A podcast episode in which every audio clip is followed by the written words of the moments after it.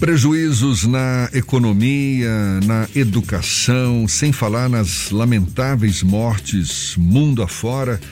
Pois é, essa pandemia nos afeta a todos e atinge setores específicos, prejudicando também o andamento ou o início de muitas obras, como, por exemplo, as da Ponte Salvador Itaparica, também chamada de Ponte do Desenvolvimento Econômico, chamada pelo vice-governador e secretário de Desenvolvimento Econômico, João Leão.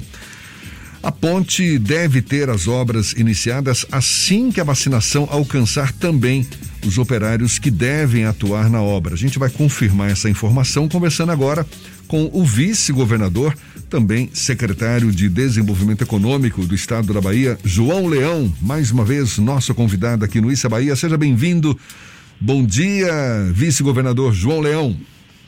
Bom dia, bom dia, ouvintes da Rádio à Tarde FM, do programa Isso é Bahia. Jefferson Beltrão e Fernando Duarte. Pois é, estamos, estamos juntos de novo. Diga. O nome do seu programa. Isso, Isso é, Bahia. é Bahia. Exatamente. É um espetáculo, rapaz. parabéns, parabéns. Tá certo, muito Eu obrigado. Um abraço aí pro Igor Tardio, que ele agora disse que vai mudar o nome dele para Igor. Madrugador. Ele que diz que chega cedo aqui, mas na verdade não chega tão cedo assim não, viu, governador? Ele não chega, não? Nada. é um madrugador. É, que chega aqui para preparar tudo pra gente que nada. Madrugador. Ele tá Meu Igor Barreto e Fábio Bastos. Um abraço a todos aí da, desse programa maravilhoso. Muito e obrigado. dizer para vocês, amigo, a ponte Salvador Itaparica, isso é um sonho, isso eu botei no meu coração. Tem 10 anos, 12 anos, aliás, que eu corro atrás dessa ponte. E eu tenho certeza que nós vamos começar já já. E me diga e, e está confirma, mas pois é, confirma, confirma pra gente essa Olha, informação. Vice-governador, o início das obras da Ponte Salvador Itaparica. Tá Ainda condicionado, tá condicionado ao início da vacinação de todos os envolvidos na obra? Com certeza. Você não pode começar uma obra onde nós vamos agregar 7 mil pessoas trabalhando, 3 mil do lado de Salvador, mais 3 mil do lado de Itaparica, mais mil pessoas trabalhando no canteiro de obra para construir as vigas. Então você não tem o mínimo sentido você começar uma obra dessa natureza sem estar todo mundo vacinado, amigo. Senão vai ser um contágio total. Pois é, mas- mas- mas levando do em colega, conta- pega le- do colega, leva para casa, de casa leva para o filho. E levando em leva conta o ritmo. Isso vice- é uma, uma, uma, uma roda. João, Então, levando em conta esse ritmo lento de vacinação nosso, a gente tem já um novo cronograma? Dá para arriscar quando é que vai ser o, o reinício ou o início dessas obras? Olha, o governador Rui Costa, o governador Rui Costa, o prefeito Bruno Reis e todos os prefeitos da Bahia, eles estão pensando na questão da vacinação. É, Rui Costa, ele está querendo comprar mais vacinas, o prefeito está querendo adquirir mais vacinas. Então, nós já temos 1 milhão 111 mil e 200, 1 milhão 111 mil doses de vacina da Sinovac e da Oxford. Então, o que nós precisamos, já chegaram isso aí, já vacinamos. Chegaram ontem, inclusive, uma grande parcela dessas vacinas e nós estamos distribuindo, o governador montou realmente uma, um- uma coisa que ficou excepcional, a vacina chega no aeroporto e lá mesmo já vai para o interior e para todos os municípios da Bahia. Você tem municípios que, por exemplo, Formosa do Rio Preto está a 1.196 quilômetros de distância de Salvador e vai é, é, levando a vacina imediatamente. Então, essas coisas nós estamos com a equipe de distribuição que, modesta parte, é nota 10. Ontem o governador Rui Costa participou de uma reunião virtual com o presidente da Câmara dos Deputados, Arthur Lira, que é do meu partido, e demais governadores para discutir a liberação da aquisição de vacinas pelos estados. Isso já devia ter sido feito, viu, gente? É, nós precisamos, ó, eu estava agora de manhãzinha cedo vendo, ouvindo na, na, na TV Bahia o, o, governador, o, o prefeito Salvador falando que o custo de uma vacina é irrisório com o custo de uma UTI. É verdade, é verdade. Você tem um custo operacional de uma UTI que é R$ 2.400 por dia e o custo da vacina é 60 reais, 30 reais. Então não tem sentido você não estar tá aí vacinando um, um, toda a população da Bahia o mais rápido possível. É isso que nós precisamos. E para nós botarmos essa ponte para funcionar, nós temos que vacinar os 7 mil funcionários. Nós não vamos deixar nunca que 7 mil pessoas se juntem em um canteiro de obras, uma obra, apesar de ser um canteiro, a ponte tem 12,7 quilômetros de extensão, mas você pegar isso e juntar esse povo todo numa grande obra, isso aí seria loucura, com a responsabilidade que o governador Rui Costa tem, que nós temos, nós temos que realmente esperar a vacina. Na melhor das hipóteses, a gente começa em outubro, vice-governador. O quê? Na melhor das hipóteses, essas obras serão iniciadas quando? Em outubro? No segundo semestre? Não, depende, né? Se nós conseguimos comprar, como o governador Rui Costa está querendo comprar aí, 20, 30 milhões de vacinas, aí a coisa é rápida, porque chegaram aqui, chegaram 10 milhões de vacinas, nós vacinamos 7 mil funcionários logo de cara e botamos esse povo para trabalhar. O cara, para entrar na obra, a primeira coisa que ele faz é receber a vacina. Leão, uma das questões envolvendo a construção da Ponte Salvador Itaparica é que o governo do estado também tem uma parte da contrapartida na parceria público-privada. Vai haver algum tipo de atraso ou de postergação do pagamento dessa contrapartida por parte do governo, já que a obra vai ser atrasada por conta da pandemia? Não, nós já temos 250 milhões de reais depositados no fundo garantidor. Esse primeiro ano já está dentro do, do já está depositado. Entendeu? Então não existe nada. O governo da Bahia está pronto para iniciar a obra. Não tem, nós não temos problema financeiro nenhum. Problema zero. E esses recursos, caso não comece em 2020, não teriam sido melhor segurar e utilizar para outra outro tipo de investimento? Por mais que haja contratualização, não era possível renegociar isso com os parceiros chineses? Não precisa isso. Nós estamos, vou dar outro exemplo. Nós estamos fazendo uma PPP agora e construindo e a PPP está indo maravilhosamente bem que é a PPP do trem do subúrbio, já com recursos garantidos, com tudo, com o VLT do subúrbio.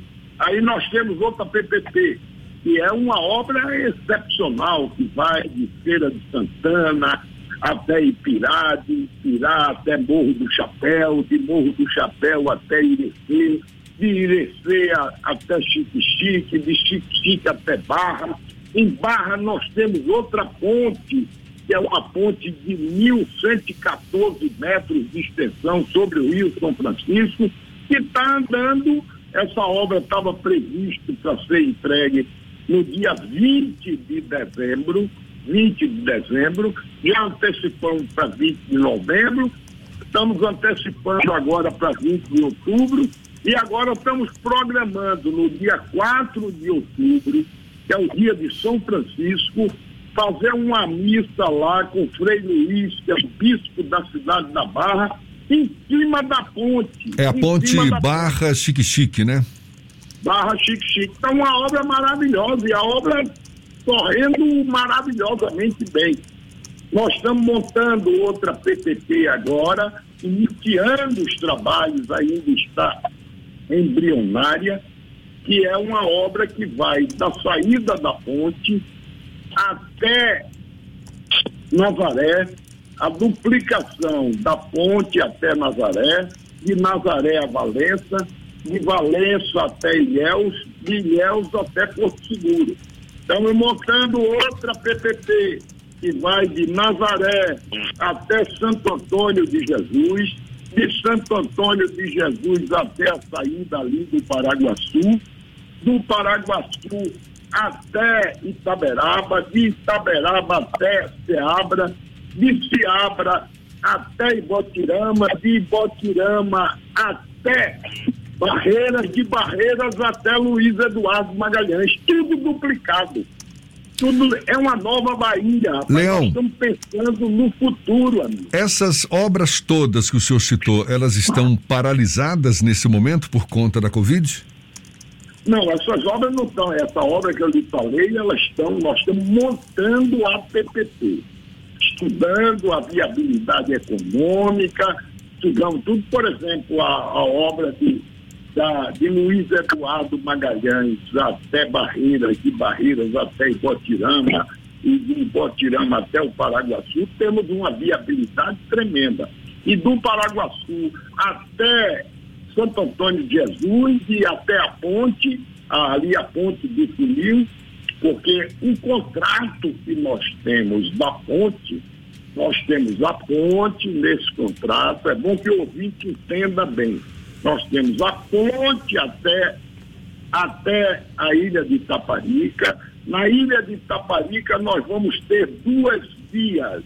A via atual, que é a BA 001, que é uma via turística. A outra via é a BR-420, que essa não existe ainda, ela vai passar no meio da ilha. Qual é a finalidade dessa via? E até a ponte do funil, que será duplicada. Não nesse contrato, no próximo contrato. É, no, no contrato atual não consta a ponte do funil. Então nós vamos duplicar da ponte do funil, uma via segregada, que é a BR-420, a ponte que é BR-420-BA-001, ali nós temos uma superposição, e a BA-001, que é uma via turística. O que é que nós fizemos? Duas vias para que a ilha de Itaparica não tenha os impactos do tráfego pesado, de carreta, de caminhões. A carreta, quando entrar e o caminhão que vier para o porto de Salvador, ela vai entrar direto, vai passar direto. No porto de Salvador, o cara terminou de atravessar a ponte, tem uma lâmina de viaduto que vai cair direto no porto com isso, você evita o tráfego pesado de carretas dentro de Salvador. A carreta descarregou, ela volta automaticamente, novamente, para o destino que ela veio. Leão, saindo um pouco da área de, da administração, da gestão de projetos, indo para a parte política. O Progressistas voltou a ter um grande destaque no cenário nacional com a ascensão do Arthur Lira, agora presidente da Câmara dos Deputados. O filho do senhor, Cacá Leão, inclusive, foi alçado à condição de líder do PP, então acaba tendo também um processo de destaque na cena política nacional. Isso garante ao Partido Progressistas uma maior força política para, em 2022, encabeçar chapas em outros estados, inclusive até aqui na Bahia? Olha, o progressista aqui na Bahia, vamos começar pelo nosso terreiro aqui, nossa terra, que é a Bahia. Ah, aqui na Bahia nós temos uma aliança política dos progressistas com o PT, com o PSD, com o PSD e com outros partidos, PCdoB, outros partidos aliados. Nós vamos manter essa aliança. Não temos interesse nenhum partir para novos caminhos. O interesse nosso está no bojo dessa aliança política que nós fizemos e nós temos demonstrado que isso deu certo com a, a mudança radical que está acontecendo no estado da Bahia. Aí só não enxerga quem não quiser ver. Então, nós estamos dentro deste conglomerado político que é o PT, o PSB, o PSB, o PCdoB, o Podemos, outros partidos pequenos que estão dentro dessa aliança junto com os progressistas. Então, o que é que nós queremos? Nós queremos continuar com essa aliança política. Agora, realmente, o partido todo no Brasil, ele cresceu e tem uma musculatura muito mais forte em diversas regiões do país. Hoje, o PP é um dos partidos que mais contribuiu com prefeitos no estado, no, no país, no país. Aqui na Bahia nós fizemos, saímos de 56 para 92, saímos de 300 vereadores, para 900 e tantos vereadores. Então nós estamos com uma musculatura muito forte na Bahia e no Brasil. Vice-governador João Leão, muito obrigado. Também secretário de Desenvolvimento Econômico da Bahia, muito obrigado pela sua participação conosco. Nada, Seja sempre bem-vindo. Eu só queria ter um tempinho para você, para dizer, falar um pouco do que está acontecendo na Bahia. Apesar da pandemia, nós estamos, a Secretaria de Desenvolvimento Econômico, ela está atuando. Agora mesmo nós estamos criando dois polos têxteis na Bahia um em Luiz Eduardo Magalhães e outro em Dias Dávila. Nós estamos na luta muito grande por esses polos têxteis, que gera muito emprego. Nós tivemos, nós puxamos um para Dias Dávila, porque ali no polo petroquímico, com essa questão da Ford, nós tivemos 6 mil funcionários demitidos e esse polo têxtil em Dias Dávila, a previsão é que ele chegue a 10 mil empregos diretos é uma coisa muito grande, é um negócio muito grande. Nós estamos em parceria com uma série de empresas de truste de Santa Catarina, do Ceará. Nós estamos trazendo pessoas que tenham experiência já nessa área. Outro polo que nós estamos criando é o polo sucocoleiro no oeste da Bahia. A Bahia, meu caro ouvinte, você imagine, a Bahia importa 85% do seu álcool importa 90% do seu açúcar. O açúcar que chega aqui na chifrinha do seu café vem de São Paulo, vem de Minas, vem de Alagoas, vem de, de Goiás.